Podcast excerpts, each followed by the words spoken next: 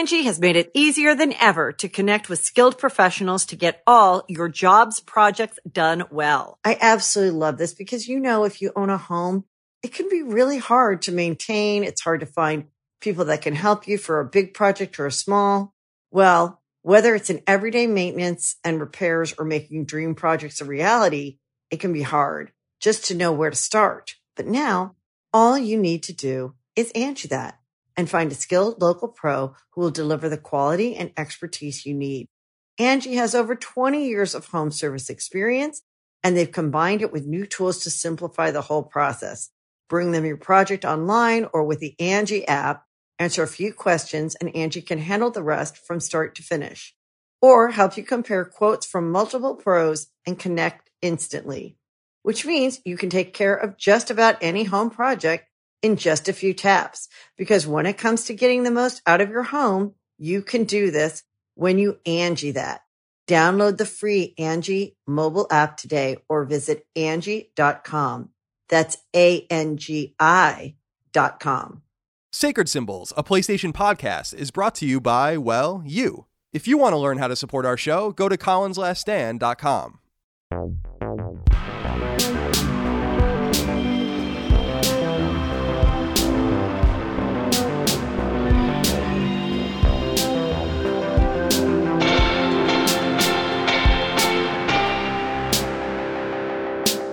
Greetings and salutations. Welcome back to Sacred Symbols, a PlayStation podcast. This is episode 78. My name is Colin Moriarty. I'm joined as always by Chris Kringle Raygun. Chris, thank you so much for joining me today. I've always hated that name for Santa Claus, Yeah, it's Kringle. Kringle. Yeah, it's not good. I had this dream a long time Hmm. ago of like this demon, and his, and his name was Crinkle Claus, and he would come out of the drain and crinkle people, and go Like- back into the drain. Crinkle like uh like wrapping paper. Yeah, yeah, he would, he would, yeah. he would like crinkle people just a little bit, Oh, and leave them permanently crinkled. Sounds like a B era or a B tier horror movie. Oh, it's like a Z tier. Z tier horror movie. Yeah. I'm sorry. Z tier horror movie. Well, happy holidays to everyone. This episode is going live for patrons on Christmas Eve. So, Merry Christmas to all of you. And to the freeloaders that are getting this after Christmas, we hope you had a happy holiday. Or if you're in the midst of Hanukkah or Kwanzaa or whatever it is that you might celebrate. I'm not so sure. Did we talk about Kwanzaa last year? I'm not so sure I understand fully when Kwanzaa takes place. I think it's kind of like a Hanukkah thing where it's multiple days. Yeah, I But think. I don't- yeah, I think I have no. I have no clue. Yeah, I'm not. I don't know that I've ever known anyone that's really celebrated it. Like I remember learning about it in school because I went to a pretty diverse school racially, and so we learned about a lot of these different things. But I don't remember everyone or anyone ever celebrating. But I remember there being sort of like a menorah like device, let's say, that they light candles in as well. The various Kwanzaa celebrators, and also happy uh, Festivus for everyone out there as well. yeah. Now, Chris, this is a little unusual for us this year, this week rather, because we already recorded episode 79. Again, this is episode 78. The show continues unabated this holiday season for all of you pagans and atheists and everyone else out there that doesn't really care about this time of year. We recorded episode 79, so everything goes up as in order. Next episode of the regular show is the Game of the Year episode, where we talk about our favorite games and your favorite games and go through all of that. So that's a lot of fun. Sacred Symbols Plus, which is exclusive to Patreon at patreon.com slash Collins Last Stand. We have thousands of people over there supporting us. Thank you. Last week's was the best moments of 2019. This week's we've already recorded as well, our 2020 predictions. So we're all set and Yeah. good to go. And uh, very exciting uh, times for us because we get a couple weeks off basically, as long as uh, Dustin, well, Dustin doesn't get a couple weeks off. So, but we get a couple weeks off. So we appreciate that very much. Yeah. But you're we we discussed this on Sacred Symbols Plus, I think. But you're hanging around for Christmas in California, and then you are going to New York for the New Year, as I recall. Is yeah. right? Yeah. Hmm. New Year's is more of a tradition than Christmas, I think, in my family. I see. I see. Well, that'll be fun. I'm flying out on a red eye Christmas Eve into Christmas. It's going to be fine, I think. I'm not really too worried about it. And uh, this is the last episode of any podcast I'll ever be recording from California, at least as a resident, which is kind of strange because my entire podcast career, going back to like 2007 or 2008, it all started in California. So it's a little bit, it's a little bit of a somber day Yeah. from that respect as well. But exciting as well. It's time for me to move on with my life and start the next chapter. In Virginia. Maybe it'll be a nice long chapter. Maybe it'll be a novella and be very short. I don't really know what's going to happen yet. Are novellas short? I thought they were like notoriously long. No, novellas are s- short novels. Oh yeah, I guess that makes sense. I'm thinking of like telenovelas, which go on for decades upon Years. decades. Right, exactly. I'm looking I'm looking it up here just to be sure. Novella Wikipedia says a novella is a work of narrative prose fiction longer than a short story but shorter than a novel. So there you go. All right, whatever the hell that means. Yeah, it doesn't really mean anything at all. Uh, let's see here. What's in my notes here? Oh, leave us nice reviews. We haven't said this in a while, but uh, if you're listening on free feeds, if you are a freeloader, one of the tens of thousands of people that listen to us on podcast services or on YouTube, uh, we appreciate you. Leave us nice reviews on iTunes and stuff. It really helps us out. And of course, you can go buy merch and learn all about our Patreon support and your ability to get the show three days early, ad free, the ability to submit questions, comments, concerns, thoughts, and ideas, and access to Sacred Symbols Plus by just going to colinslaststand.com. And Chris, I got to say once again, thanks to everyone for supporting Twin Breaker, our upcoming Vita and PS4 game that's going to come out. I think probably in March. We'll we'll figure that out soon. Yeah, I think in the new year. Barry, the developer, has some things he wants to add to it. I need to finish the story, so we have a few things that we need to do. But the reaction's been pretty great. Yeah. So thanks to everyone it's really for that. cool. Yeah, very exciting for all of us. And let's see what else here. Oh, before we get into all of the random questions, comments, concerns, thoughts, and ideas the audience submitted, including a couple of corrections, if I might, just wanted to let everyone know that new PS4 firmware is out. It's 7.02. You need to download it. So if you haven't downloaded it yet, do so so it doesn't interrupt you like it interrupted me when I was trying to watch The Tudors the other day. Showtime's The Tudors. It was a it proved to be a massive disruption to my plans. And by massive I mean it took like 3 minutes for me to download it and restart my PS4. You don't seem like you. Do you have a lot of energy today, or I just don't know what the hell you just said. Tudors? Showtime's the Tudors? Yeah, you never watched the tut. You don't know anything about the Tudors? I barely know anything about Showtime, to be honest. Oh, interesting. Well, The Tudors was a show, historical fiction or historical drama. It was on for four seasons on Showtime from 2007 to 2010, and it stars Jonathan Rhys Myers as King Henry VIII. And it's about the Tudor dynasty and his various wives and all of this. It's very good. Very Oh, good well. show. Very uh, sexual, if I might say. A little too sexual. We've talked about this in my with games where I don't feel like I need to see too much. It really does get a little out of control with that. But I will say, Natalie Dormer plays Anne Boleyn in this. Natalie Dormer, of course, became later much more famous from her time on Game of Thrones, but she is just so gorgeous in this show, where you can see that a Henry VIII would fall for a woman like Anne Boleyn if they all looked like this, which they probably didn't. Yeah, they definitely probably didn't. In fact, like Jonathan Rhys Myers is like really ruggedly handsome, skinny, built guy, and Henry VIII was supposed to be like a fat fuck. Yeah, no. So I think I think yeah. most kings were pretty obese. Yeah, I mean, I would be. I mean, I'm pretty obese and I'm not a king. So who who knows what would happen if I was one? Now, Chris, let's get into some of these corrections. One for you, one for me. We'll start with me.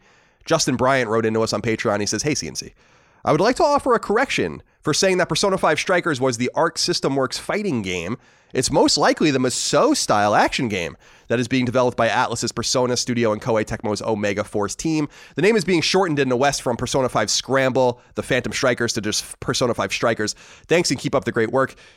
Justin's absolutely right. I assumed in seeing this name without really looking at it that it was a continuation of Persona 4 Arena, which was a Persona 4 developed or themed fighting game from Arc System Works that was on PS3. This Yeah. isn't the case. He, uh, Justin's right. This is actually an Omega Force Musou, and it comes out in Japan on February 20th. No release date yet. I looked that up for those that are curious. And it's funny that this was all brought up. Omega Force and Koei Tecmo. We'll talk about them in just a little while because I happen to be playing a Musou right now for no reason in particular. Oh, good.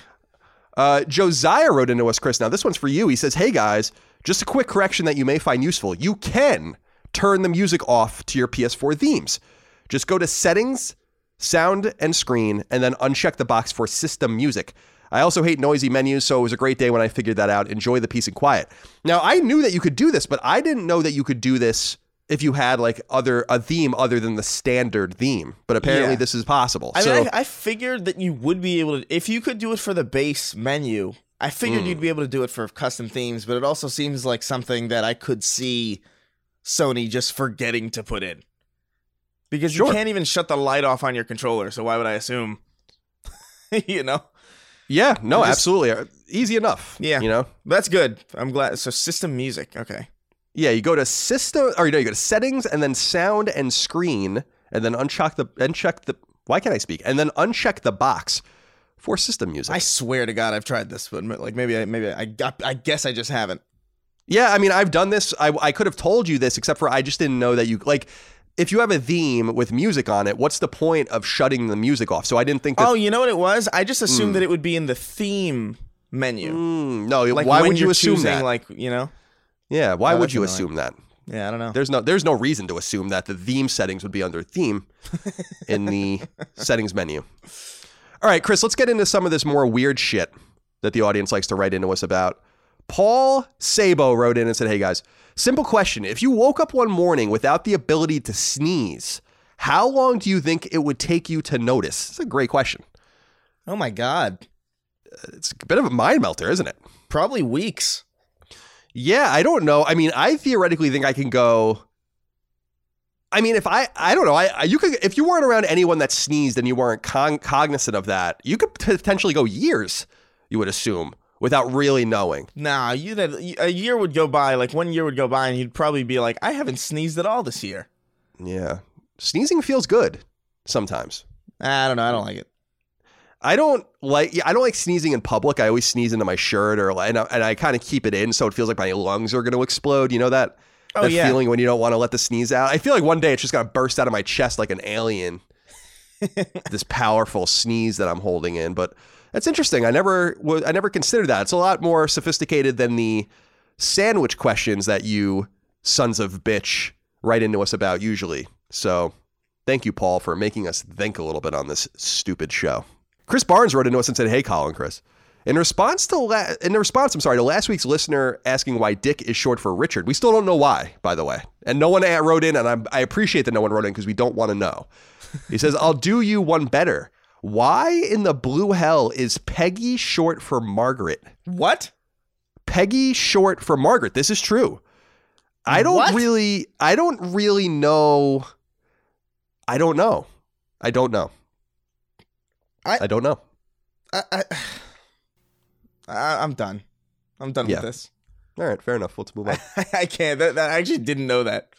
it's I knew that only because I love Mad Men and one of the main characters in it is Peggy and I remember encountering that at some point that her full name was Margaret.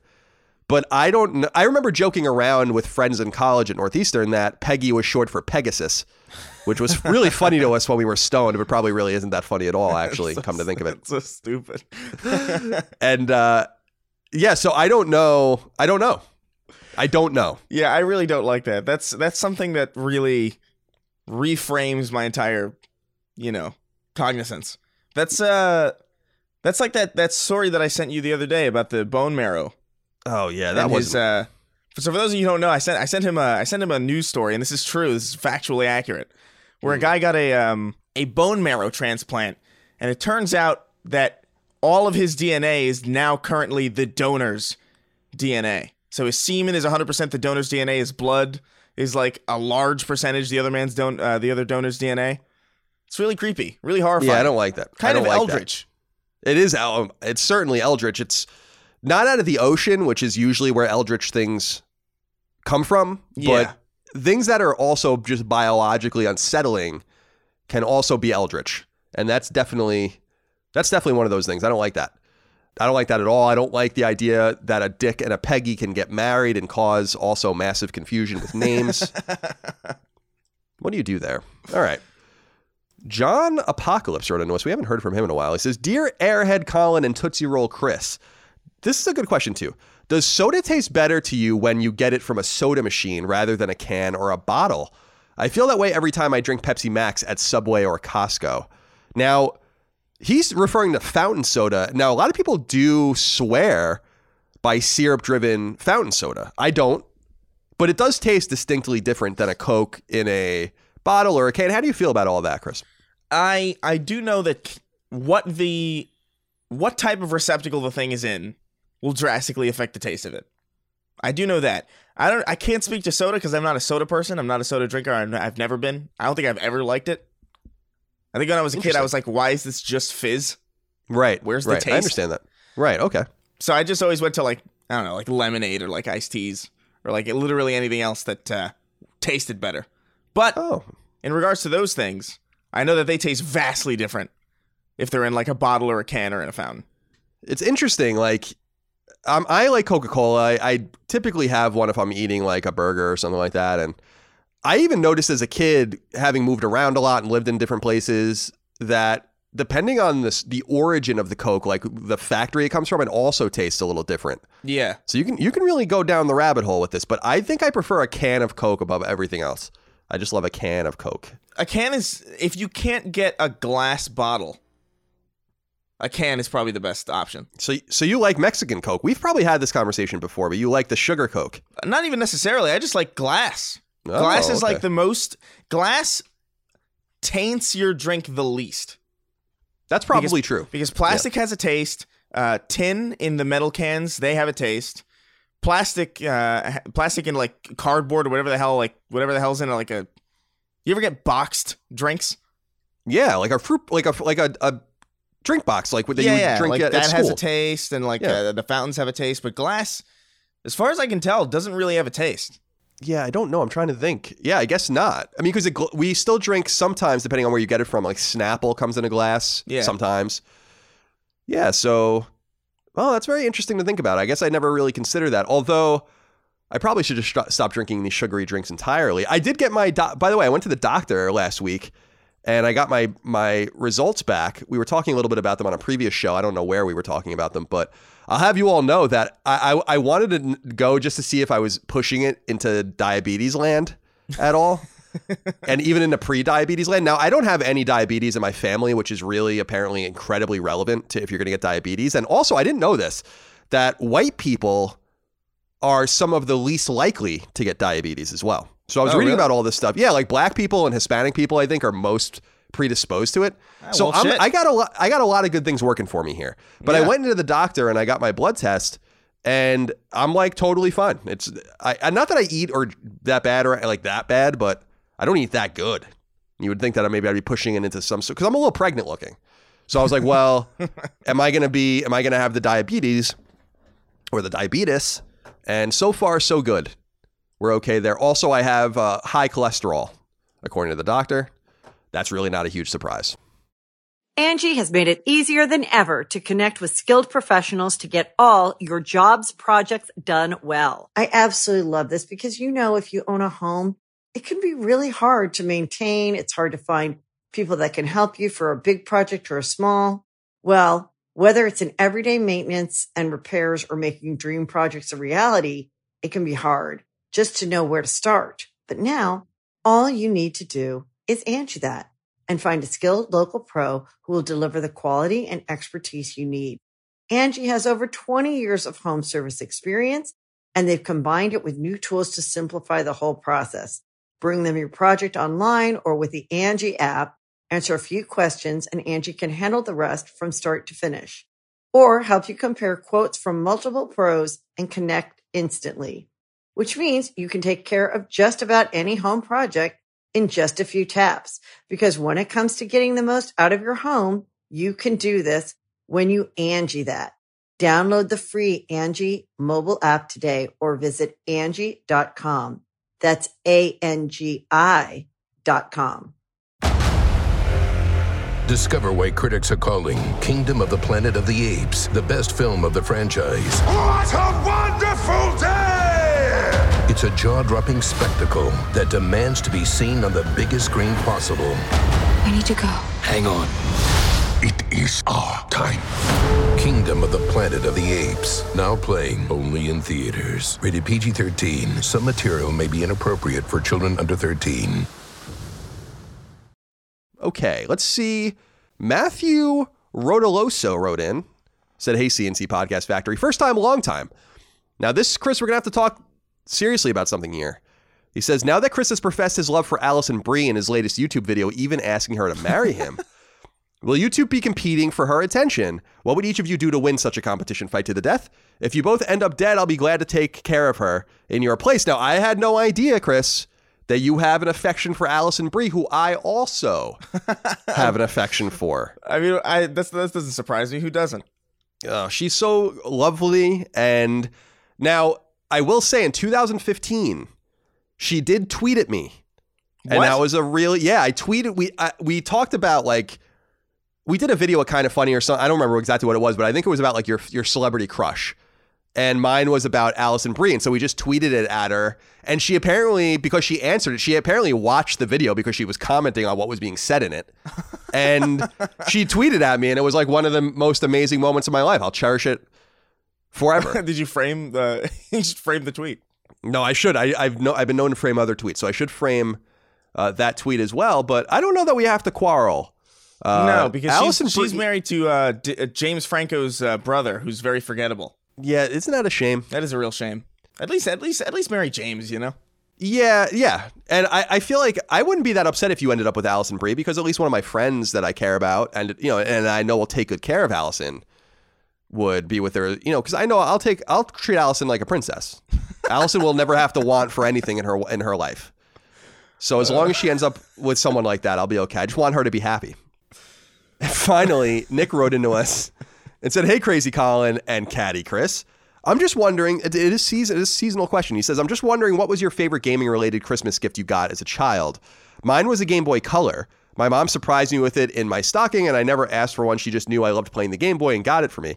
Thanks, guys, and Merry Christmas. Chris, do you have any notable Christmas gifts that were video game related that you want to bring up here? These uh, these are always confusing because my birthday is so close to Christmas. That's true. So when I like think back, I can't remember what exactly is a Christmas gift and what's a birthday gift. But I do specifically remember getting a Game Boy Advanced SP, which was the the one with the LED and the one that folded in like a laptop. yeah, the clamshell one. I love that. Yeah, the uh, the blacklight, I think, not LED. And uh, that was probably one of the best memories I think I've ever had, honestly, because that thing was just that thing felt high tech at the time. It did. It was the first one that you can charge without batteries. Yeah, which was a I big just- deal, like a phone. yeah, and I remember being like, "This is insane. Everybody's gonna be, everybody's gonna be blown away when I show up with this thing." So cool. And I got, and I remember I got Super Mario, Super Mario World with it, and I played a- the ever loving shit. That's a good one. Oh, why wouldn't you? I, I remember getting so Clamshell came out in 2003, as I recall, and I got it. It came out with Pokemon Ruby and Sapphire, if I recall correctly, or around that time. And so I got the red one, and then Pokemon Ruby, and yeah, really enjoyed it. I remember you're absolutely right. It was so sophisticated because for our younger listeners or our newer gamers, I'm sure you guys know this, but maybe not intrinsically. We used to have to go through AA batteries like they were going out of style to be Yeah. able to play video games, including Game Boy Advance, but certainly Game Boy Pocket, Game Boy Color, and Game Boy itself. And so that was what I remember it being, being so novel about it. And I, what I remember being novel about it too is that those lithium batteries, those early like phone style lithium batteries, were for some reason really fucked up. If you like half charged them the first time and then started using it, it would like save. Do you remember this? It would like save that charge level and Yeah. like never go above that. And I remember specifically that the Game Boy SP, as I recall, came with a notice saying like make sure you charge this thing all the way before you use it. And that was the nature of cell phones and stuff back in the day. We don't worry about that anymore. But I, I actually do like like older people like my parents still worry about that. Yeah, Like, yeah. oh, I, I'm worried about the bat. I'm like, it doesn't work like that anymore. You have to worry about it, you old fucks. My mom will do the same thing. She'll be like, "You got to charge it all the way." Oh, no. Fucking old people, boomers. All right, Chris, let's get into what we're playing. I'm really eager to talk to you about what you're playing here. It says that you're playing The Witcher 3. Yeah. So talk to me a little bit about that. Yeah, I got back into it because the show came out and I just felt like, okay, I'm like a little bit more invested in this show than I or in this universe, I guess than I probably ever have been. Now's probably the best time to jump back into it.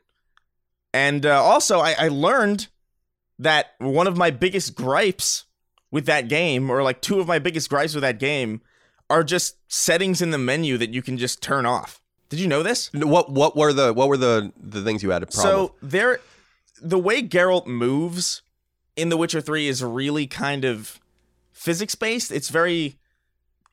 I, I don't know what really they were going for, really, but it's kind of tedious to control. It's it's it's a little bit.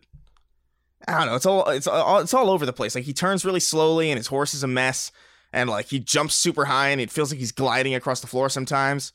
He's just like really weird to control. And apparently, there's like an alternative movement mode that makes it like far more precise. Oh, interesting. And I'm like, oh, okay, I didn't know about this. And whenever you used your Witcher, Witcher senses, the screen would go into this weird fisheye distortion, and it was it used to just give me headaches. Like I couldn't stand using it. And that's also just a setting that you can turn off. cool. That's excellent. So I turned both of those off, and I've actually been really enjoying it. Uh, probably for the first, I, I've gotten further than I ever have, I think, and I think I'll probably stick with it. It's really cool, man. I don't know if I really like playing it so much as I like, like, the story that's happening, and just like the lore and how deep the world it, building is. But uh, I'm enjoying my time with it, like quite a bit. Yeah, what I remember, I haven't played it since what it came out 2015. I think that was when I played it. But Yeah. And I, I didn't beat it again about 40 hours 50 hours with it. So i was pretty deep into it. I liked it.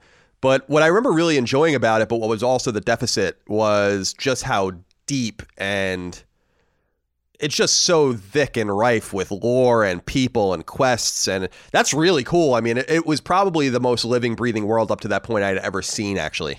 And probably only surpassed by games like red dead since then so they really did make something special, and it's cool. I, I think they've been supporting the game with patches for so long too that some of that stuff might not have even really been available when you first played it.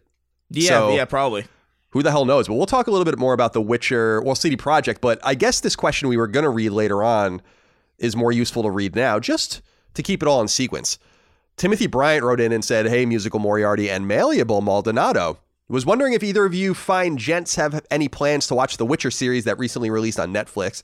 The show is getting terrible reviews online saying it's a second rate Game of Thrones or Mandalorian, and it's also just dull and dour. I didn't get through much of the game like yourself, Colin, but I thought the world was cool, so I'm planning on checking it out. Just wanted to know if y'all were interested in it as well. Keep up the great work and keep making all of my, day- my days great again. Oh, well, we're glad to be there for you. Now, Chris, you brought this up. Now, I have no intention of watching this show, not because I'm trying to make fun of it or be, you know, Colin about it, but just there's just a million other things I need to watch. It's just that would be so low Yeah. on my list. But you have been checking it out. You said so. I mean, what do you think of this? I I didn't see it.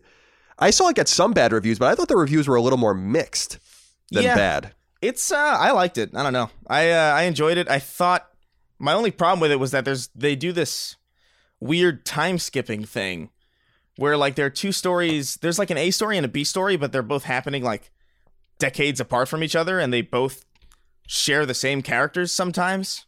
So like it's not really until like really late in the season that you even understand when everything is happening. That's like the biggest problem with it, but I I I enjoyed my time with it. I don't know if it's. I think it's just saying it's a second-rate Game of Thrones is a little weird because the source material is probably, I think, what probably older. I think so, I or think- at least as old, because I think Game of Thrones started in '94. So I think that the with like the fi- whatever it's called, uh, Fire and Ice, or whatever the fuck. But I think that they're similar, and and The Witcher is a Polish book series that's Yeah. much more obscure. So yeah, Yeah, I don't know. It's uh it's definitely not for everybody, but uh, I enjoyed it. how long is it? Do you know? I think there's only like eight episodes, Yeah, that's not and too bad. That's uh, manageable. The episodes are typically like fifty to fifty to an hour. Oh, okay. Yeah, that's what I like the most about those Netflix shows and Amazon shows and Hulu and stuff is they. I noticed one of the shows that I really love, which is Handmaid's Tale on Hulu. I noticed that they really vary the length of the show. It's always about an hour, but like they'll they'll the show will be as long as it needs to be or to tell the story, which I love, as opposed to network TV. Cable mess with that a little bit, like HBO would do that a little bit, but it's pretty neat. And Yeah. uh, yeah, we'll check that out. Well, I'll check. Uh, maybe I'll check it out and add it to the list. But there's just so much other stuff, like just myriad shows that I would rather Oh, yeah. watch than The Witcher, to be honest. Chris, I've been playing. Now, this is a random one for me because I'm not an, a Musou fan or an Omega Force fan by any stretch of the imagination, but I am a Dragon Quest fan.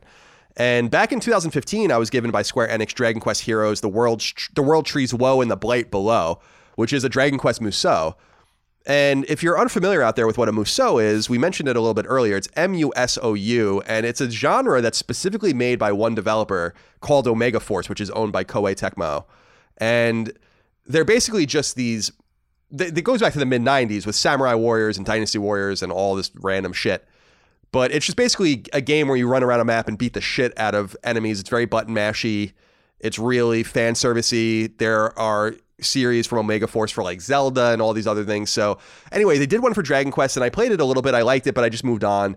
And then after playing some of the games I was playing recently, I was like, I just want to play something light and not too sophisticated and not too deep because I'm moving and who knows what. I'm, so I start. I I went through my list and I'm like, oh, Dragon Quest Heroes. So I started playing it again.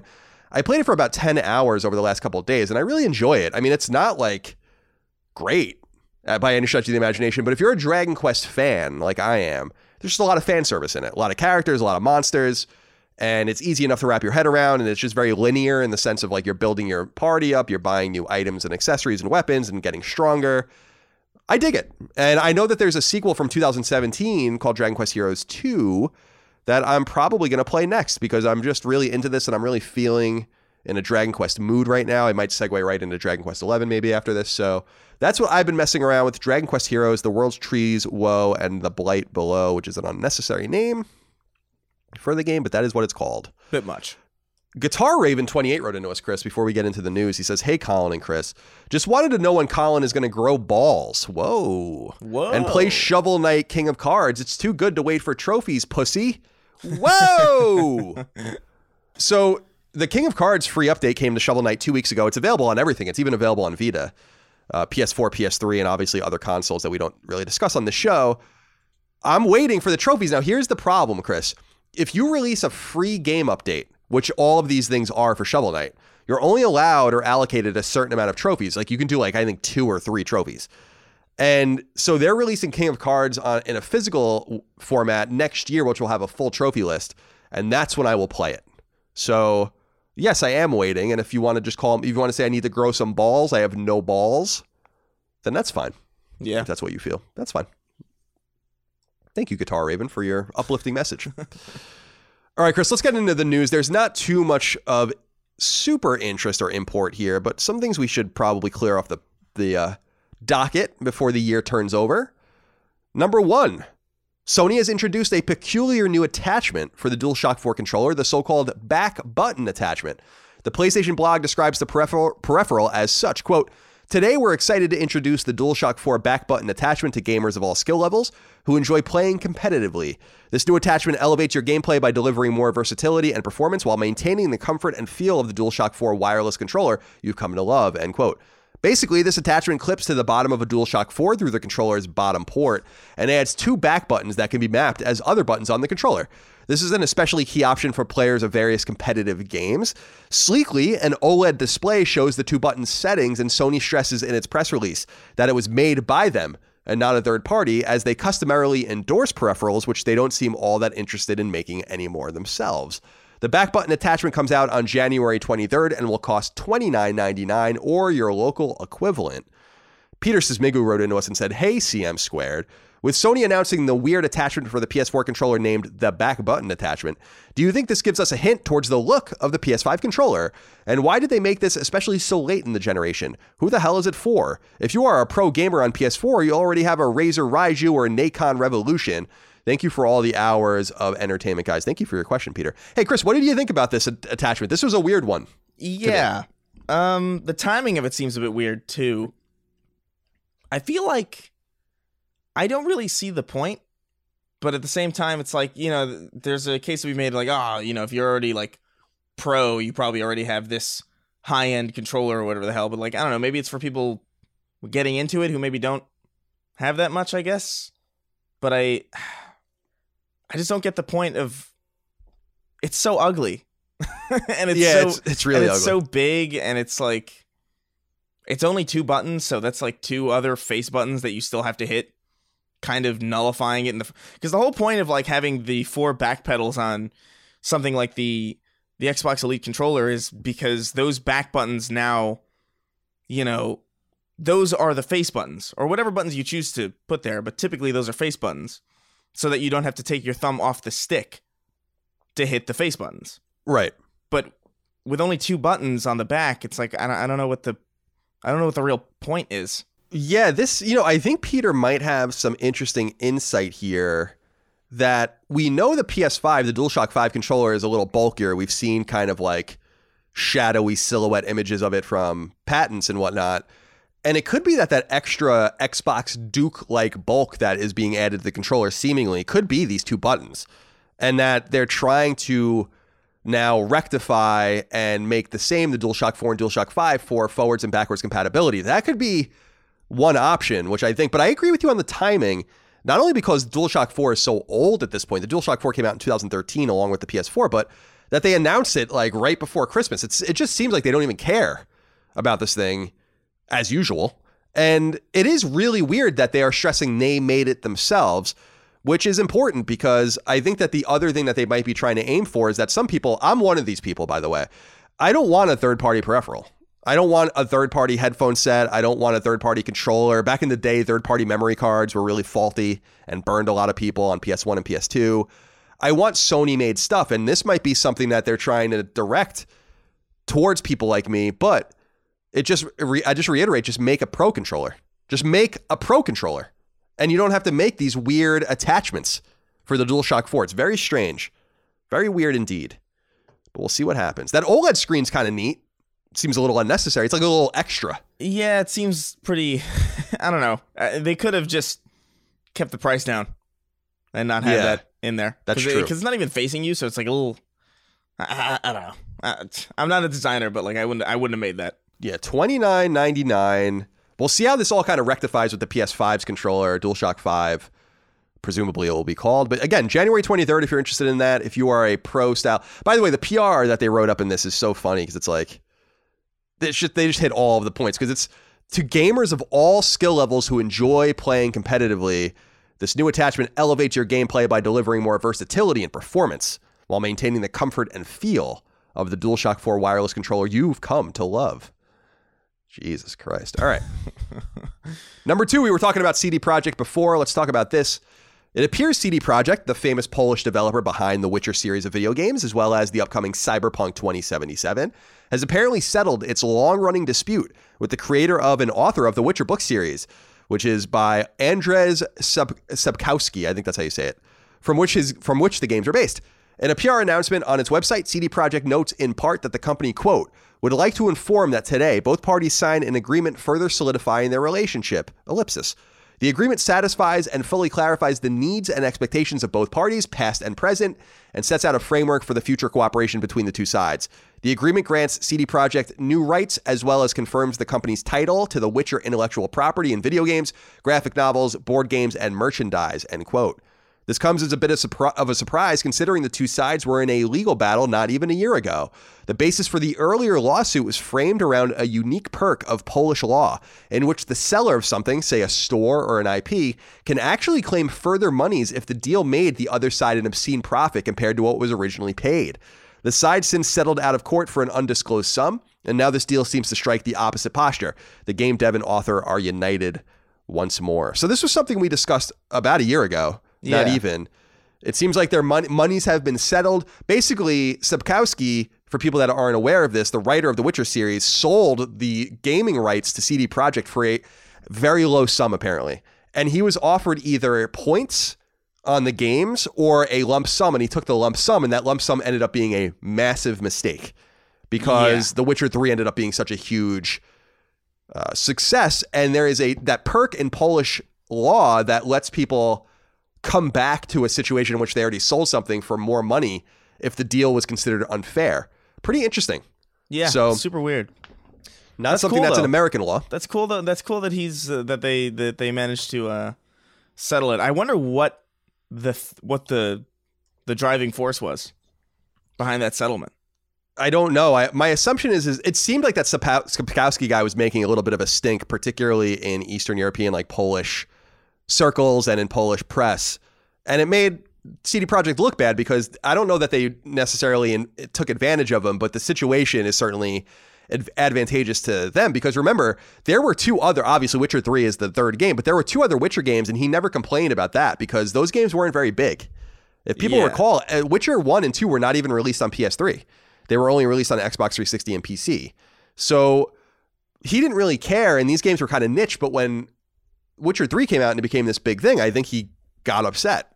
And I don't know. I, I kind of feel I'm a little confused by that that the perk in the law because or that caveat because that's part of doing business. Is like saying like, well, this is what we think it's worth. We'll pay you now, or you can take a deal or hold or whatever. And this kind of lets you out of it a little bit. So he's lucky he's Polish and not say American because he would have been shit out of luck yeah. in that particular situation. Number three, PlayStation Now is getting a couple of first party games of consequence in January, as well as some other new notable entries, according to the official PlayStation blog. On January 2nd, Guerrilla Games' Horizon Zero Dawn and Naughty Dog's Uncharted The Lost Legacy, which I've still not played, are both coming to the service. Popular third party multiplayer game Overcooked 2 is also coming.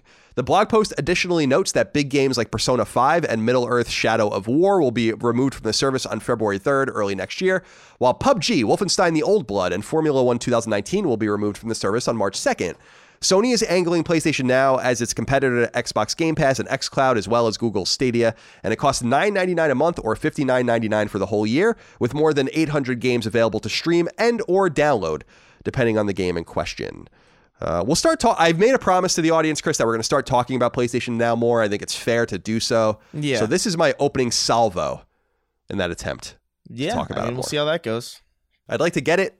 Now is not the time, but I'm going to get it at some point for sure. And we will see how it goes. It seems like it's getting more competitive. I think I think they released numbers we talked about on the show where they almost doubled PS Now's user base to like 800,000 or something, something modest in a year. So they're well on their way, but there are 100 million PS4s in the wild, so we're talking about a 1% install base for PS Now right now. Number 4, over in Japan, Capcom is going all out with new trademarks, indicating that the resurgent publisher slash developer might have some new games or re-releases up its sleeve. Website Siliconera reports some of what it deems the most notable, in quotes, games trademarked. They are in alphabetical order. Bionic Commando, Breath of Fire, Darkstalkers 3, Dino Crisis, Ghosts and Goblins, Mega Man, Mega Man Legends, Power Stone, Project Justice, which I don't know what that is, Rival Schools, and Strider. While what Capcom's intentions are with these trademarks is unknown, it's worth noting, according to the website, that these could simply be precautionary trademarks to further secure the IP for future use. Interestingly, the news comes on the heels of a Japanese trademark filing by publisher Square Enix for Nier, which suggests a re release of the original PS3 hack and slash game no one cared about from 2010, and that may be forthcoming as well. Now, let's go through some of these Capcom games, Chris. Bionic Commando, I'd be happy to see that come back. It did come back a little bit in the PS3 era. Yeah. But they could do more with Bionic Commando, I think.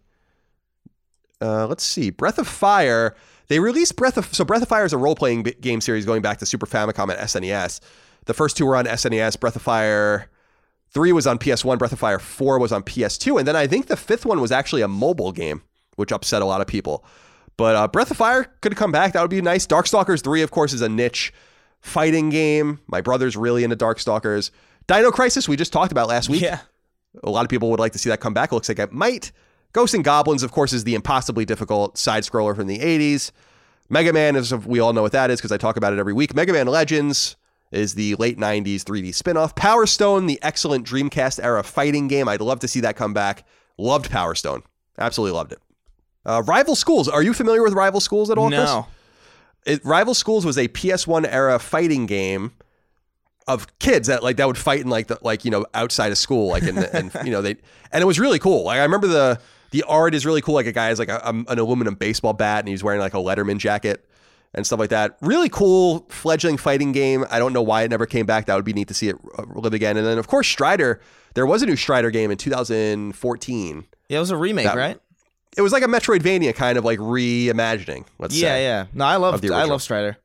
Yeah, me too. Excellent stuff. So, Capcom lives again. Let's see what happens in the future. Speaking of Capcom, number five. Some interesting tidbits have been revealed about the upcoming Resident Evil 3 remake from Capcom, which is due out on PlayStation 4 on April 3rd, 2020, not too far from now. First, from website Siliconera comes some summary translations of an RE3 centric interview given recently to Japanese gaming publication Famitsu. The most interesting piece of information is the new te- is the team's I'm sorry intention to quote rearrange end quote RE3 in a greater way than they did Resident Evil 2 remake, indicating that it may not be as true to form in one way or another. That's a little disappointing, but we'll see what that that means. That said, the game is 90% finished and will employ the same gameplay additions and stylings, particularly third person shooter action as opposed to tank controls, as RE2 Remake. Meanwhile, website Video Game Chronicle has discovered the nature of the new Japanese studio helping create RE3 Remake.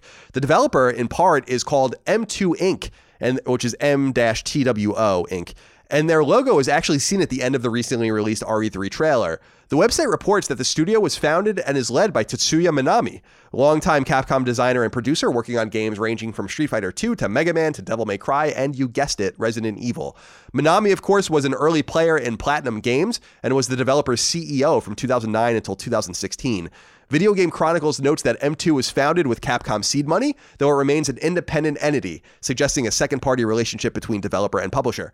Finally, a Reddit user named Daimos-chan posted the, the, text of an email he received from the vaunted Resident Evil Ambassador program, which gives players early access to news and information, alpha and beta access, and more. The email talks about new updates coming to the Ambassador program before casually stating the following quote, also, as limited offers to ambassadors, we have invitations to playtest sessions for an unannounced title. End quote before moving on to other information. It's unclear what this game is, as Resident Evil 3 and Project Resistance are both revealed and are indeed one and the same. Could it be Resident Evil 8? Chris, what do you think about That's- all of that? That's a lot. It's a very much a lot a of information there. If uh, I'm pretty curious about that, I hope it's not Resident Evil 8. It seems a bit, you know, the the Resident Evil 3 is not even out yet, so to be, to be publicly play playtesting Resident Evil 8 kind of kind of worries me a little bit.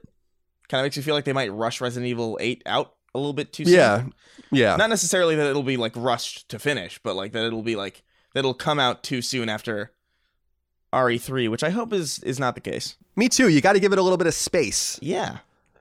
manage that portfolio a little bit. No, I agree with you. It is a little strange. We don't know what the new game is, but because it's in the Resident Am- uh, Evil Ambassador program, it's got to be Resident Evil related. It could be another spin off as well, but I, I think they got to be real careful, like you're saying, and really, you know, pump the brakes a little bit. We don't not we don't you don't want to ruin a good thing here. You got a good thing going with Resident Evil right now. Don't flood the zone. Don't do it.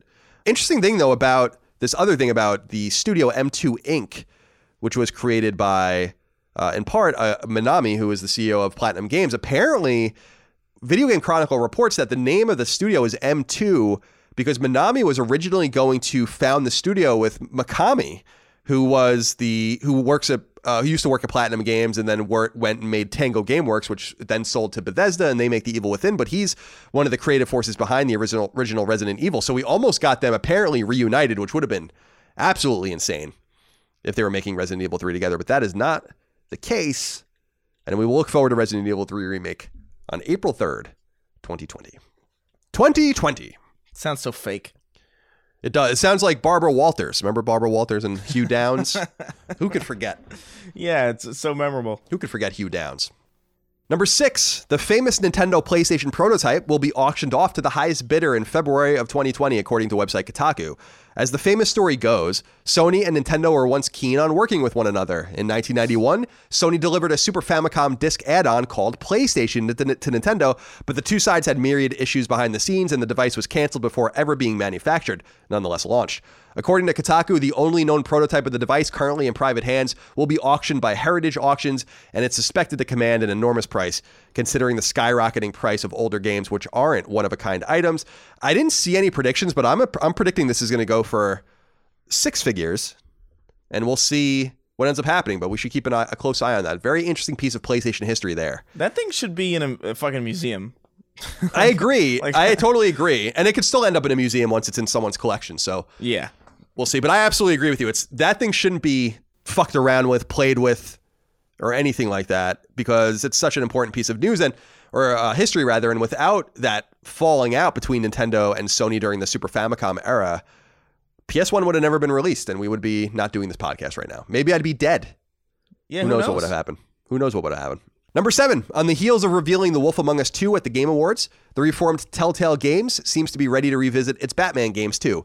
An optional aesthetic adjustment for the games called Shadows Mode was already revealed for both seasons 1 and 2 of Telltale's Batman's multi episode series, but now we know it'll be coming to PlayStation 4 in the form of Telltale Batman Shadows Edition, which, according to website Siliconera, has already randomly appeared on both PC and Xbox One, and which will be coming to PS4 at an unknown point in the near future. Shadows Edition combined both seasons of the game for the first time and folds Shadows mode right into the same package. It'll cost $29.99 or your local equivalent. The original Telltale Batman game, appropriately called Batman the Telltale series, came to both PS3 and PS4 in 2016, and in true Telltale style, it was launched across five episodes in four months. The second season was called Batman The Enemy Within, and it eschewed Last Generation, launching on PS4 in five episodes over an eight month period spanning from the second half of 2017 into early 2018. What the hell is Shadows mode? Apparently, the Shadows mode allows you to. Apparently, it was free. I don't know. If, maybe it's not. Maybe it's a, sh- a small price. But apparently, it just lets you change the aesthetic into this black and white noir thing, I think, is what it does. Uh, weird. And so they've released that new edition plus these two seasons put together. I've never played the second season, so this isn't interesting to me, but twenty nine ninety nine seems like a good price. Yeah, If you're interested so. in playing those games, as Telltale comes back from the ashes. We'll, we'll watch that with great interest. Yeah, it's it's it's nice. It's it's it's not the same Telltale though. So like, I mean, No, it's not. It's uh it seems like a shell company of some sort. yeah, Not in a bad way, I guess. I guess I shouldn't use that term. It Yeah, seems like an umbrella of some sort. It's a pretty negative connotation with that. Yeah, definitely. It seems like a company that's contra- has the name and is contracting developers to make their stuff. For instance, Ad Hoc Studios is making The Wolf Among Us 2, which is still people from Telltale, but not the real thing. Yeah. Totally. You're totally right on that. Chris, number eight. If you're a Horizon Zero Dawn fan and a comic book nerd, then we have good news for you. Horizon is getting its own comic book series from Titan Comics. Titan describes the introductory issue number zero as the reader's chance to, quote, discover a far future Earth full of epic natural beauty where awe inspiring machines are the dominant species. Talina, Sunhawk of the Hunter's Lodge, struggles to find purpose after Aloy, her trusted friend, disappears. When a mysterious new threat emerges in the wilds, she returns to her roots as a hunter to defeat it, only to learn that a whole new breed of mechanized killers stalks the land, end quote. The comic series was co-created by Anne Toole, who wrote for the original game. She also recently did writing for Sony Bend on Days Gone. It's unclear when the comic series will launch. Reading that, Chris, it sounds like this could actually be the story of the second game, and I'm wondering if this is actually what that is is some sort of prologue to Horizon 2. It could be. I could see that happening. A lot of studios have done that where they have like prologues and comics. I don't really like that personally. I like I like video game comics in the sense that like I like anything that will flesh out a universe that's in an extended medium that isn't like that isn't video games, but whenever something directly ties into the main continuity of something in a way that would make you feel like you missed out on it if you didn't read it, I don't know, man. I don't I don't like that. That that worries me.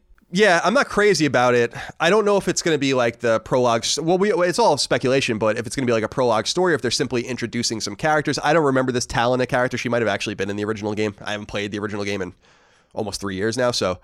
Uh, but it would be interesting if Aloy wasn't the protagonist, or you had to go look for her, or something like that, or is it like kind of like a Metal Gear Solid 2 thing where Yeah. you play as her like half the time? We'll see what happens. That could be cool. We're definitely going to get a sequel. But Yeah. when remains the question. Finally, Chris, a wrap up number nine, website Siliconera, we've been citing them a lot today, reports the peculiar news that an obscure Vita RPG, Shiren the Wanderer, the Tower of Fortune and the Dice of Fate, is losing its online support at the end of 2019, as quietly announced by the game's publisher Aksys.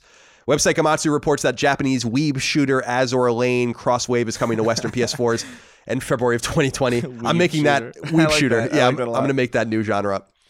And the cooperative cartoonish slasher Conan Chop Chop will be coming to PS4 on February 25th, early next year. And finally, Gematsu also reports that Dragon Quest XI, the newest entry in the core Dragon Quest franchise launched in 2018, has officially surpassed 5.5 million units sold. So congratulations to Square Enix on that front. Chris, it's time to get into the new game releases, except for there are none. Oh no. This uh, there at least isn't a drop. Let me. I'm gonna go. Let me go right now. I'm gonna do it live, Find out if there's a drop just like Bill O'Reilly. I love that video. Still nothing. So there is no. There might be games coming out this week, but they've not written about them. Uh, but Chris, there is a massive. I don't think that there's. I've never seen a sale like this before on PSN. Maybe I'm wrong, but 1,500 games are for sale right now on PSN, up to 50 percent, 50 percent off. So up to half off. 1,500 games from now until January 5th, and then Sony's going to refresh the sale with presumably a similar number of games from January 5th to January 16th. So I was actually looking around the store to see things to buy. Like everything I was looking, almost everything I was looking at was on sale, just coincidentally. So That's kind of that's insane.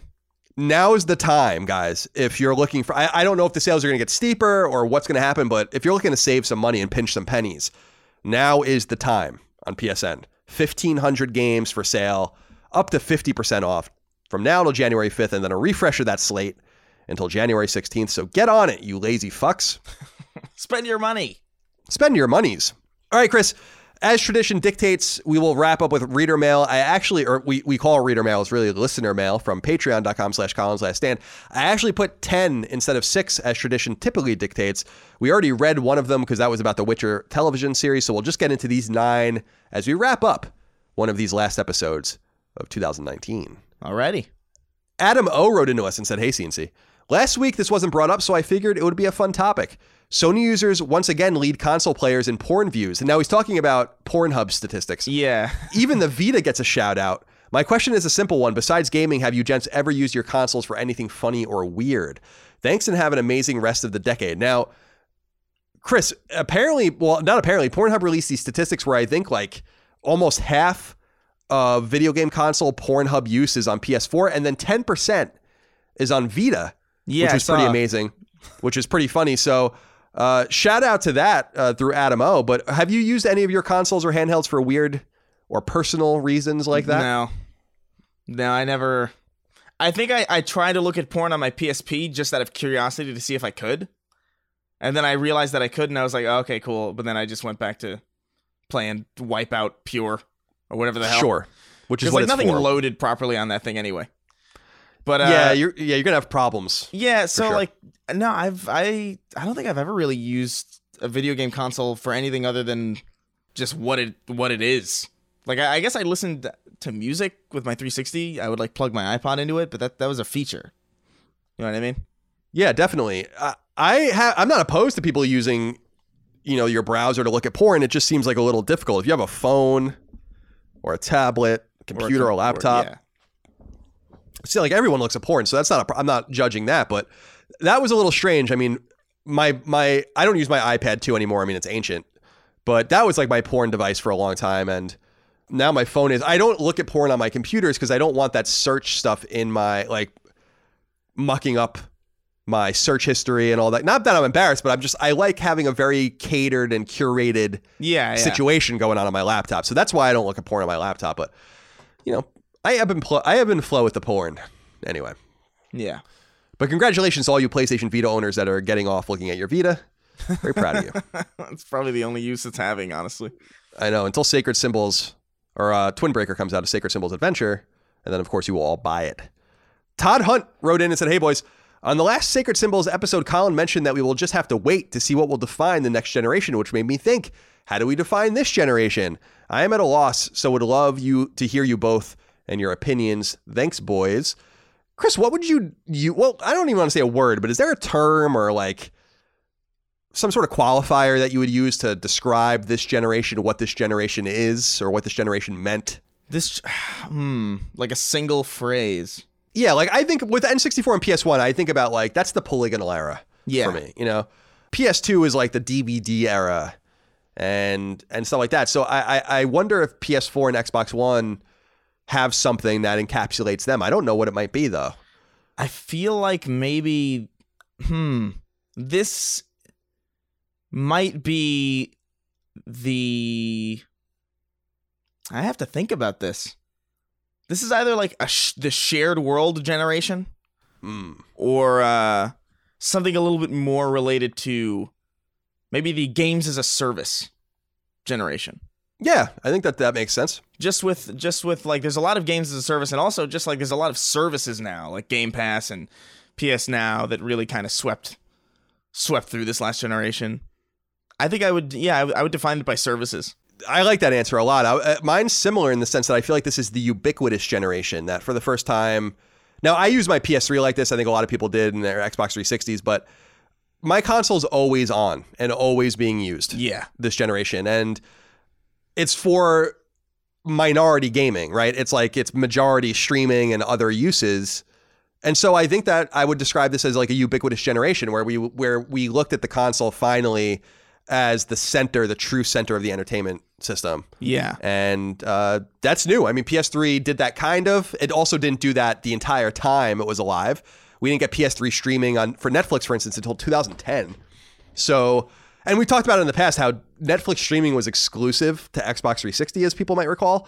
So on PS3, the only way you could stream was to get a disc and put it into the PS3, which I'll never forget. That was so funny. That was the way they circumvented the, the uh, exclusivity they signed with Microsoft by making you run it off of a disc on PS3. But yeah, the ubiquitous era of constantly connect, constantly being connected, consoles always on, consoles always being used. Yeah, I think we're on Yeah. the same page with that. Yeah, I think I think I already know what next gen is probably going to be defined by. What's that? I think that's going to be a borderless generation. I think that's going to be the point where like crossplay really like is ubiquitous and cross save is ubiquitous and input methods are a lot more a lot less strict. I think you're going to see mouse and keyboard support on every console. That That'd isn't. Nintendo probably. I would love that. Which is so weird because I I just didn't even give a shit about that until like two years ago, and then I started playing some of these games that just command them. Yeah. and not command, but demand them. Commanding is that the console could command anything, but yeah, you're right, and uh, we got to be careful because the borderless thing. It's probably true. This might really trigger Trump though, and the wall just got ten feet higher now uh, because he said that. he he builds a wall between PlayStation and Xbox literally. Joshua Shane wrote into us, Chris. He says, Hey, CNC Podcast Factory, just wanted to point out that a reason for early Bioshock announcement could be a way of recruiting devs. Getting to work on a project like that, I'm sure, is a big draw. Either way, I was hoping you discuss some of your favorite and most detestable gaming and non gaming moments of 2019. Uh, unless, of course, you're saving this for an episode in the next few weeks. So we already did do that, Joshua. I wanted to just say to everyone that's the last episode of PlayStation Plus. So you guys, or I'm sorry, Sacred Symbols Plus. So go uh, check that out on patreon.com slash Colin's Last Stand. But I did want to talk about his his his idea that the Bioshock announcement could be to recruit devs. This is possible. Uh, famously, Gearbox did this with Borderlands 3 when they announced it at a show and they were talking about they were actively trying to hire people to come work on the game. So that happens, but I don't think so. Not this time. People that go and apply at different devs and studios are often recruited. They're often under uh, NDA and they often know what the studio is working on. So people that went and worked on, went and applied at this new studio that's working on Bioshock knew they were working on Bioshock when they were being interviewed. So it's not like uh, it's, it wouldn't be like a big surprise to them. And I think that they're they're probably going to recruit and hire more people, but I think the team is probably solidified. So it's a nice idea, Joshua, and it does happen. But I do not think that that's the case yeah. with this Bioshock situation. Although I can't believe we're talking about bio like a new Bioshock, like it's really happening. Yeah. Very, ex- It's very kinda exciting wild. times. A bit late, I think. I'm sorry. What'd you say, Chris? Nah, it's kind of wild, but it's a bit late, I think. But I mean, I, I guess a Bioshock game, if anything, would demand time. You know, you don't want to rush a Bioshock game. No, and you got to get it without Ken Levine involved and without Irrational or what used to be Irrational involved. You really got to get it right. And I really hope it takes place in space. That's where I want it to take place. That would be Not cool. like Mass Effect or whatever, but in that, like a space station or a space city. Do you think they'd be? like do you think they'd be like, uh, that's what everybody's expecting? Probably. I just hope they don't do something. First of all, I don't want Rapture anymore. I love Rapture. I don't want Columbia. I love Columbia. You know, so we have the underwater city, we have the floating city. It really doesn't leave you that many options unless it's a totally different kind of game. But Bioshock's ca- main character is this is the setting, You so it's really imp- Yeah. it's really important that they get it right. people are too caught up in the environment though in the sense that like they're locked into how we normally perceive environments i feel like there's a lot of things that they could do with like i don't know like a dyson sphere Oh, that would be fun. like or something super crazy where like the sky is the ground or something like just some weird shit Oh, Like, they I'd could love do, they could do some cool shit that isn't just like you know pick a underwater underground on land or in space Yeah, that's true. I, I would, a Dyson Sphere would be very futuristic, so that would be that would be pretty neat. We'll see. We'll see what happens. Yeah. Maybe we'll find out more this coming year. All right, Chris, we have a few more to get through here from the audience, from our beloved audience. Jude Brandon wrote into us. He said, ACNC, this might be a dumb question, but why isn't every classic game available on current consoles? Some companies like Konami and Capcom choose to re release their old offerings as collections, and some like Sega and SNK just have them for sale individually. But why can't we get Final Fantasy 4 or 6? What about Mortal Kombat 1 or 2? It's just strange to me that these companies don't just dump the ROMs and charge like five bucks for them. I'm sure it's not that simple, but it seems like an easy way to make at least some money without having to remaster or repackage a game. As always, thanks for any insight you can offer. Um, this I think Jude, you got to think about this, and I'll be interested to hear what you have to say about this, Chris. But I think you have to think about this strategically. I was of this mind at one time, especially with Virtual Console on Wii. Virtual Yeah. Console on Wii was getting really frustrating, as people might recall, because they just insisted on releasing like two games at a time. just for years. It was just like this slow burn of like, ah, and like every once in a while they'd actually put something up anyone wanted to play. And you often wonder, like, why don't these companies just go and re release their stuff? But I think you actually answered your question, Jude, which is like they put things in collections. You asked about Mortal Kombat 1 and 2. I'm pretty sure that there is a Mortal Kombat collection on PS3 and maybe PS4 called the Mortal Kombat Collection with a K, obviously.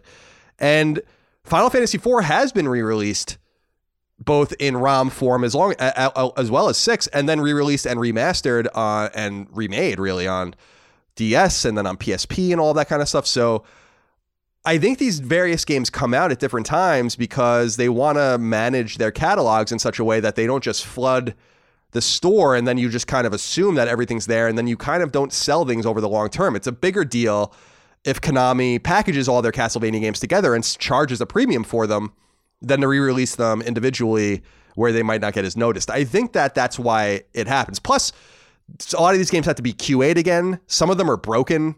Some of them don't exist anymore. Famously, with Mega Man 1, 2, 3, 4, and 5 on Game Boy, what's called Mega Man World in Japan, those were supposed to come out in a collection, and Capcom d- couldn't find and still doesn't know where the original versions of the games are.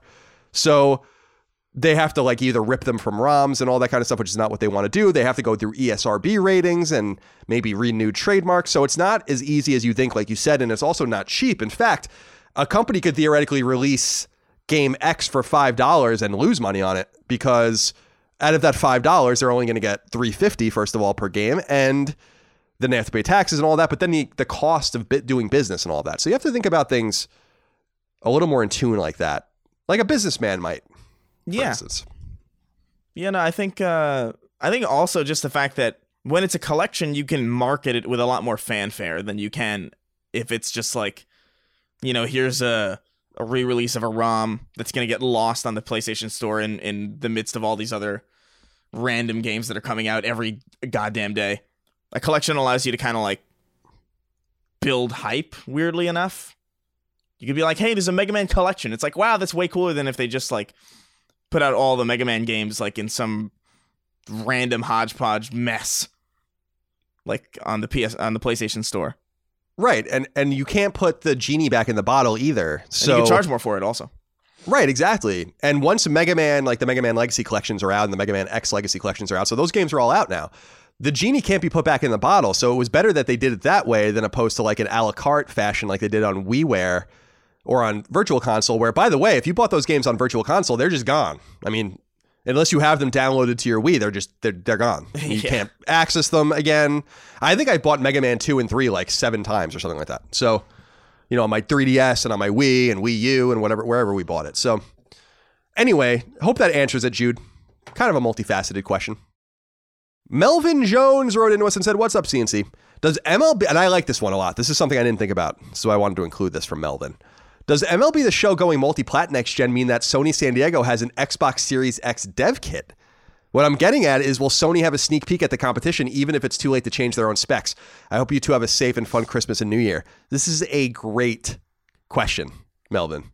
And and I had not thought about this at all, to be honest with you, Chris. Yeah, I mean I guess so. But I also think it's worth noting that it's probably not all that unlikely that dev kits don't like I, I'm sure, you know, Xbox dev kits and PlayStation dev kits ends end up in the hands of their competitors. Like that, that, that that's. In fact, I would wager to say it's obvious that that happens all the time. Yeah, I think. Well, first of all, it probably is too late. There, there is one caveat here, Chris, that I think is interesting. If we think back about the deal that the MLB, Major League Baseball, and Sony San Diego signed to bring the show multi-platform, it doesn't start in 2020. It starts in 2021. And I wonder if that has anything to do with avoiding giving Sony San Diego dev kits until they absolutely need them.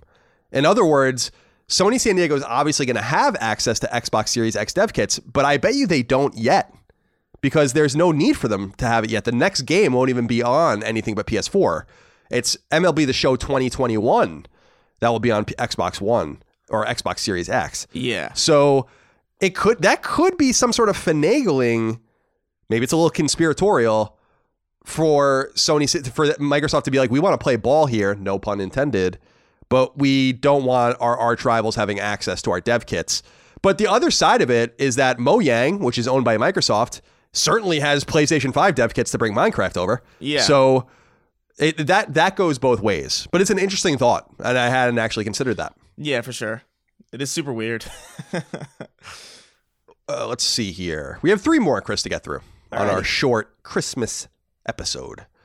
Raymond Schaefer wrote in and said, Hey, the pride of Long Island, Colin, and pregnant pause, Chris. Huh. well, you did start the a couple episodes ago with a pregnant pause. You were a little upset about the noise, that is true. the uh, The roaches. roaches, the roaches making progressing in their civilization like environment in the walls, discovering science technology. Yeah, God, God help me. He says, longtime fan, Colin, since Beyond. Oh, thank you, Raymond. So, in the beginning of this generation, we saw a major increase in free to play games, mainly shooters. Do you think we'll get more of these with PS5 or not because of the backwards compatibility of the consoles? Chris, you and I had started to broach this topic a week or two ago with all of the free to play games and the competition and the kind of the race to the bottom that's happening. I kind of wonder how you envision it happening on PS5 because I really feel like even though the borders are open and it's easier to get games on a console than ever, we're putting a game on PS4. So it's not that hard. I mean, we're not very smart. I'm certainly not very smart. So I, I you know, if I can figure it out, you guys can figure it out.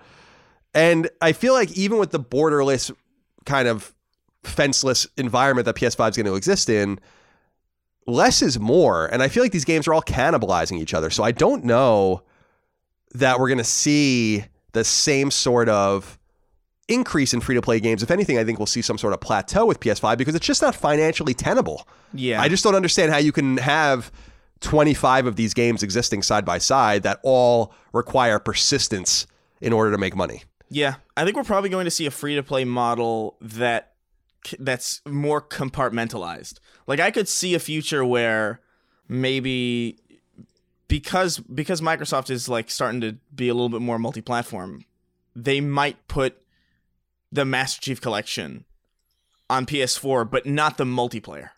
They'll probably put like, oh, Mm. here here's the campaigns for this, and that's free to play. But if you want to like, you know, if you want to play the multiplayer, the real meat of that game, you got to go on PC or you got to go on Xbox or whatever the hell. I could see that being more of a strategy than just straight up, hey, let's put a game out for free and just hope that it takes some attention away from Fortnite. I feel like th- I, I don't know, like I I I I'm I'm kind of with you where I, I just think those games are really cannibalizing the space.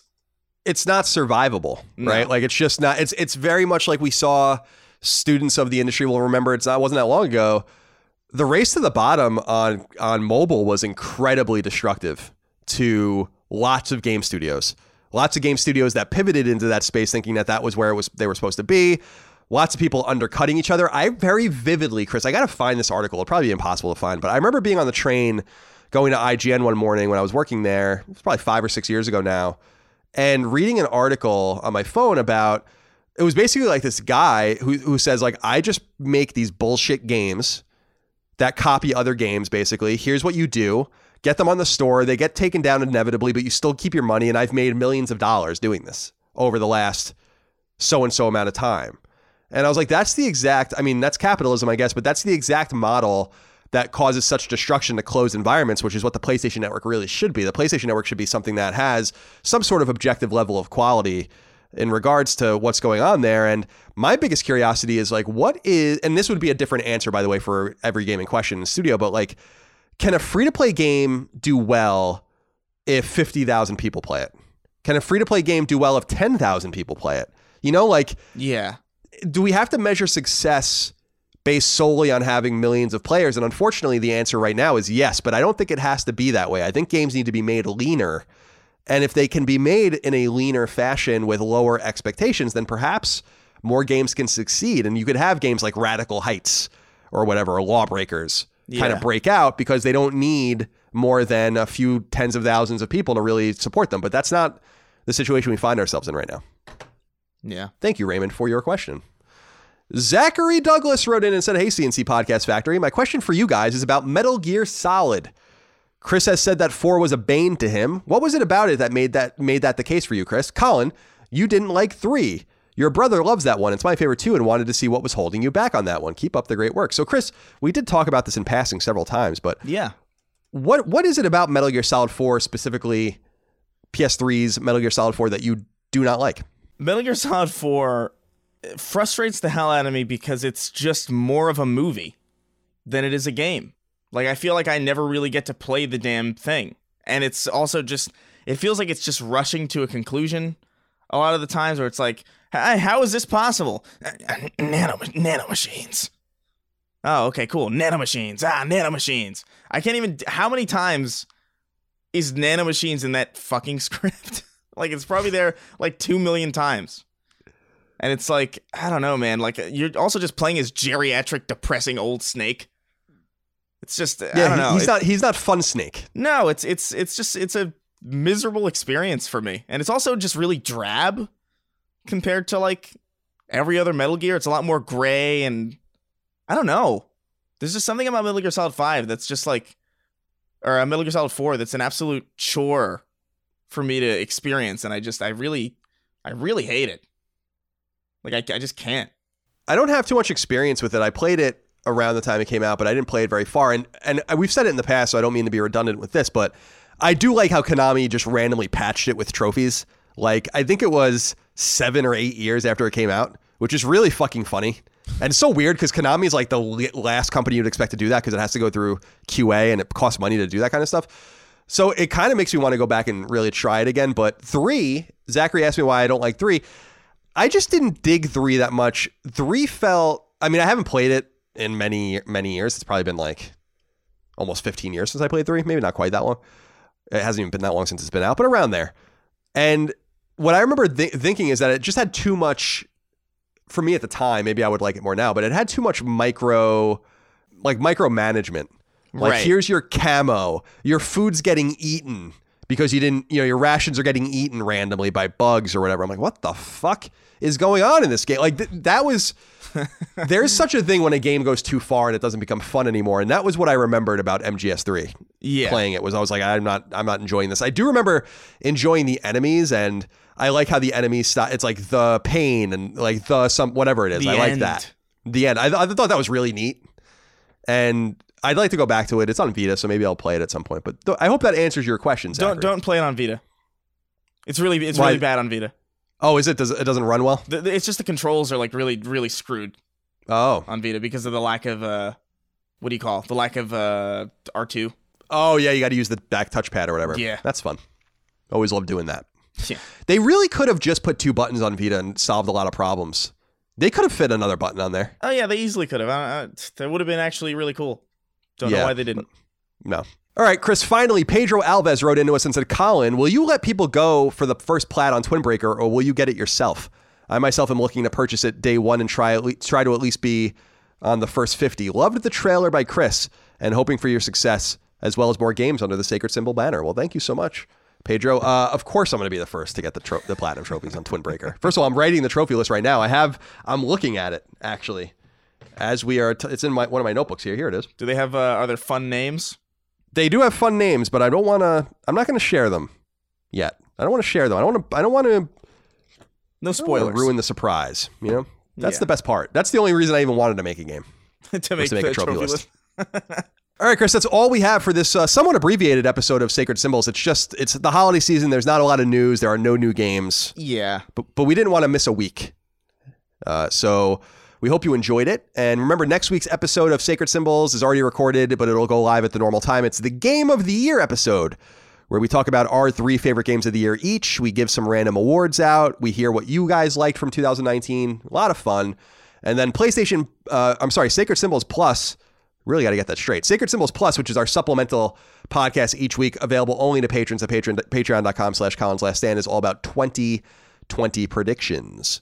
So you guys can look forward to that as well. Everything's recorded, Chris. We are done for the year. Well, look at that. Look at that. We're well, we're done. The audience is not done. Plenty more for you, but we're done recording for the year. Yeah, it's nice. It's Very exciting. Uh, all right, Chris. So uh, I'm wishing you and yours the very best holiday season. You too, man. Safe travels to New York when you go there, and uh, wishing everyone the very best as well. Happy New Year, Happy Christmas, Merry Christmas, Happy Hanukkah, etc. and so on. We appreciate your love and your kindness and your support on patreon.com slash Colin's Last Stand and on free feeds. We'll see you next time for more Sacred Symbols, a PlayStation podcast. Be good. Take care, guys.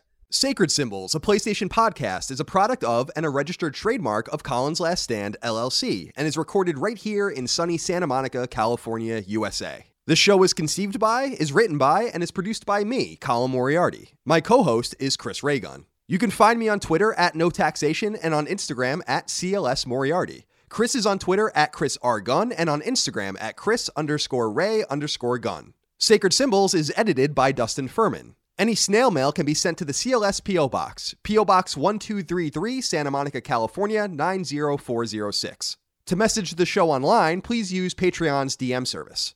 As you know, all of Colin's Last Stand shows, including Sacred Symbols, are fan-funded on Patreon at patreon.com slash Stand. The following names are at the producer level or higher on Patreon, and we are eternally grateful for your kindness, generosity, and fandom. Chris Adams, Carlos Algaret, Morgan Ashley, Saul Balcazar, Taylor Barkley, Martin Beck, Tyler Bello, Mark Boggio, Barrett Boswell, Spencer Brand, Miguel Brewer, Lennon Brixey, Eric R. Brown, Jason Budnick, Josh Bushing, Austin Bullock, Dylan Burns, Chris Buston, Nick C., Alex Cabrera, Patrick Harper, William O'Carroll, Brian Chan, Sean Chandler, David Chestnut, Rodney Coleman, Simon Conception, Brad Cooley, John Cordero, Gio Corsi, Philip Crone, Daniel Diamore, Colin Davenport, Night Draft, David Ellis, Jerome Ferreira, Joe Finelli, Eric Finkenbeiner, Ruidon Fitzpatrick, Chris Galvin, Darren Gardner, Connor Gashian, Alex Gates, Michael Gates, Salem Ghanem Al Ghanem, Tyler Goodwin, Hayden Gorringe, Josh Gravelick, Miranda Grubba, Jonathan H., Eric Harden, Tyler Harris, Richard Hebert III, Kyle Hagel, Shane Hendrickson, Wyatt Henry, Robbie Hensley, Scott Hernandez, Asa Haas, Johnny Humphreys, Blake Israel, Azan Isa Al Ricey, Josh Yeager, Joshua Jonathan, Paul Joyce, Greg Juliffs, Anton K., Patrick Kelly, Jeremy Key, Auntie Kinnanen, James Kinslow III, Ryan R. Kittredge, Mason Cadillac, Jackson Don Q. Lee, Patrick Leslie, Dustin Lewis, Keith Adrian Lewis, Chad Lewis, Lou and Ray Loper, Colin Love, Scott Lovelace, Josh M., Kiet Mai, Ryan T. Mandel, Ross Moranka, Matt Martin, Sean Mason, Jordan Mouse, Zachariah McAdoo, John McCarthy, Josh McKinney, Joe McPartlin, Raul Melendez, Andrew Mendoza, Chris Moore, Betty Ann Moriarty, Ryan Murdoch, Stephen Nieder, Adam Nix, Donnie Nolan, Dan Nolan, George Anthony Nunez, Jesse Owen, Jorge Palomino, Andrew Parker, Zach Parsley, Daniel Parsons, Marius S. Peterson, Gerald Pennington, Matthew Purdue, Enrique Perez, Jason Pettit, Travis Plymall, Jeff Pollard, Lawrence F. Prokop, Nathan R., Ryan Reeves, Michael Renner, Peter Reynolds, Shane Rayum, Jonathan Rice, Mark Richardson, Daniel Rivas, Petro Rose, A.G. Rowe, Jose Salinas, John Schultz, Michael Shanholtz, Toby Shootman, Joshua Smallwood, Matthew Tamer, Ahmad Tamar, Ben Thompson, Carl Tolman, Alan Trembley, Michael Vecchio, Justin Wagaman, Oakley Waldron, Isaac Wastman, Damon Weathers, Mike Wayne, David Wright, Corey Wyatt, Tony Zuniga, Casual Misfits Gaming, Bloody Fang, Organic Produce, Homeworld Hub, Throw 7, McDog 18, Infinite, Boots, Mad Mock Media, Not Your Real Dad, Mubarak, Craft Heads Podcast, Richter 86, Hugo's Desk, Of Fortuna, Andrew, Ian, Chris, Dav9834, Gamer Filmaholic, Megadet, and Rainick. Chris, I'm just going to go to the bathroom real quick. I'll be back in a second. All right. Uh, just keep recording. Don't stop. Yeah, sure. Okay.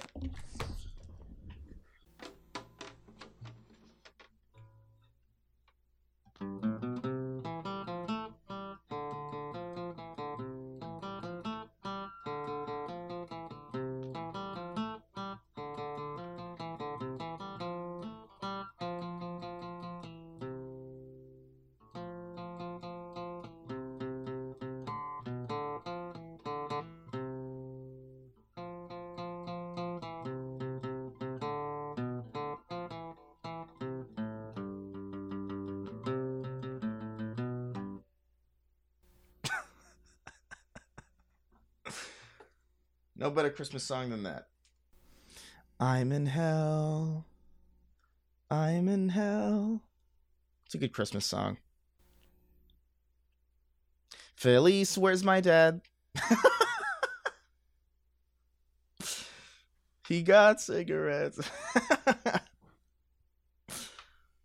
oh my god. He never came back, filled his Toyota with some fucking gas. He's never coming home for Christmas. I'm a psychopath. Oh my goodness. It bothers me that I can't hum the melody for the original PlayStation startup sound. Like it's an unhummable melody. Like anybody who, like you can't replicate that sound. Really bothers me. What if your skin was like loosely on you and you can pull your arm bones and like shove them into your torso sleeves. You know what I mean? Like when people uh, pull their arms into the torso of their sweatshirts. How would that be? Hmm. These are questions. These are questions that few are able to answer. I certainly can't. You know? I'm just a 26 year old boy. You know, what am I to do? How's the uh how's the weather over there, huh? Pretty good? Pretty bad? It's winter, so it's probably likely that it's pretty bad wherever you are. Except in Australia where it's actually like really hot in wintertime. I didn't know that. I guess it's not hot in winter. I guess their summer is just where our winter is. Except that place is like on fire right now. At least all those eldritch monstrosities that are in the center of Australia are getting burned. Like those spiders that kick people off their bicycles and pull guns on them.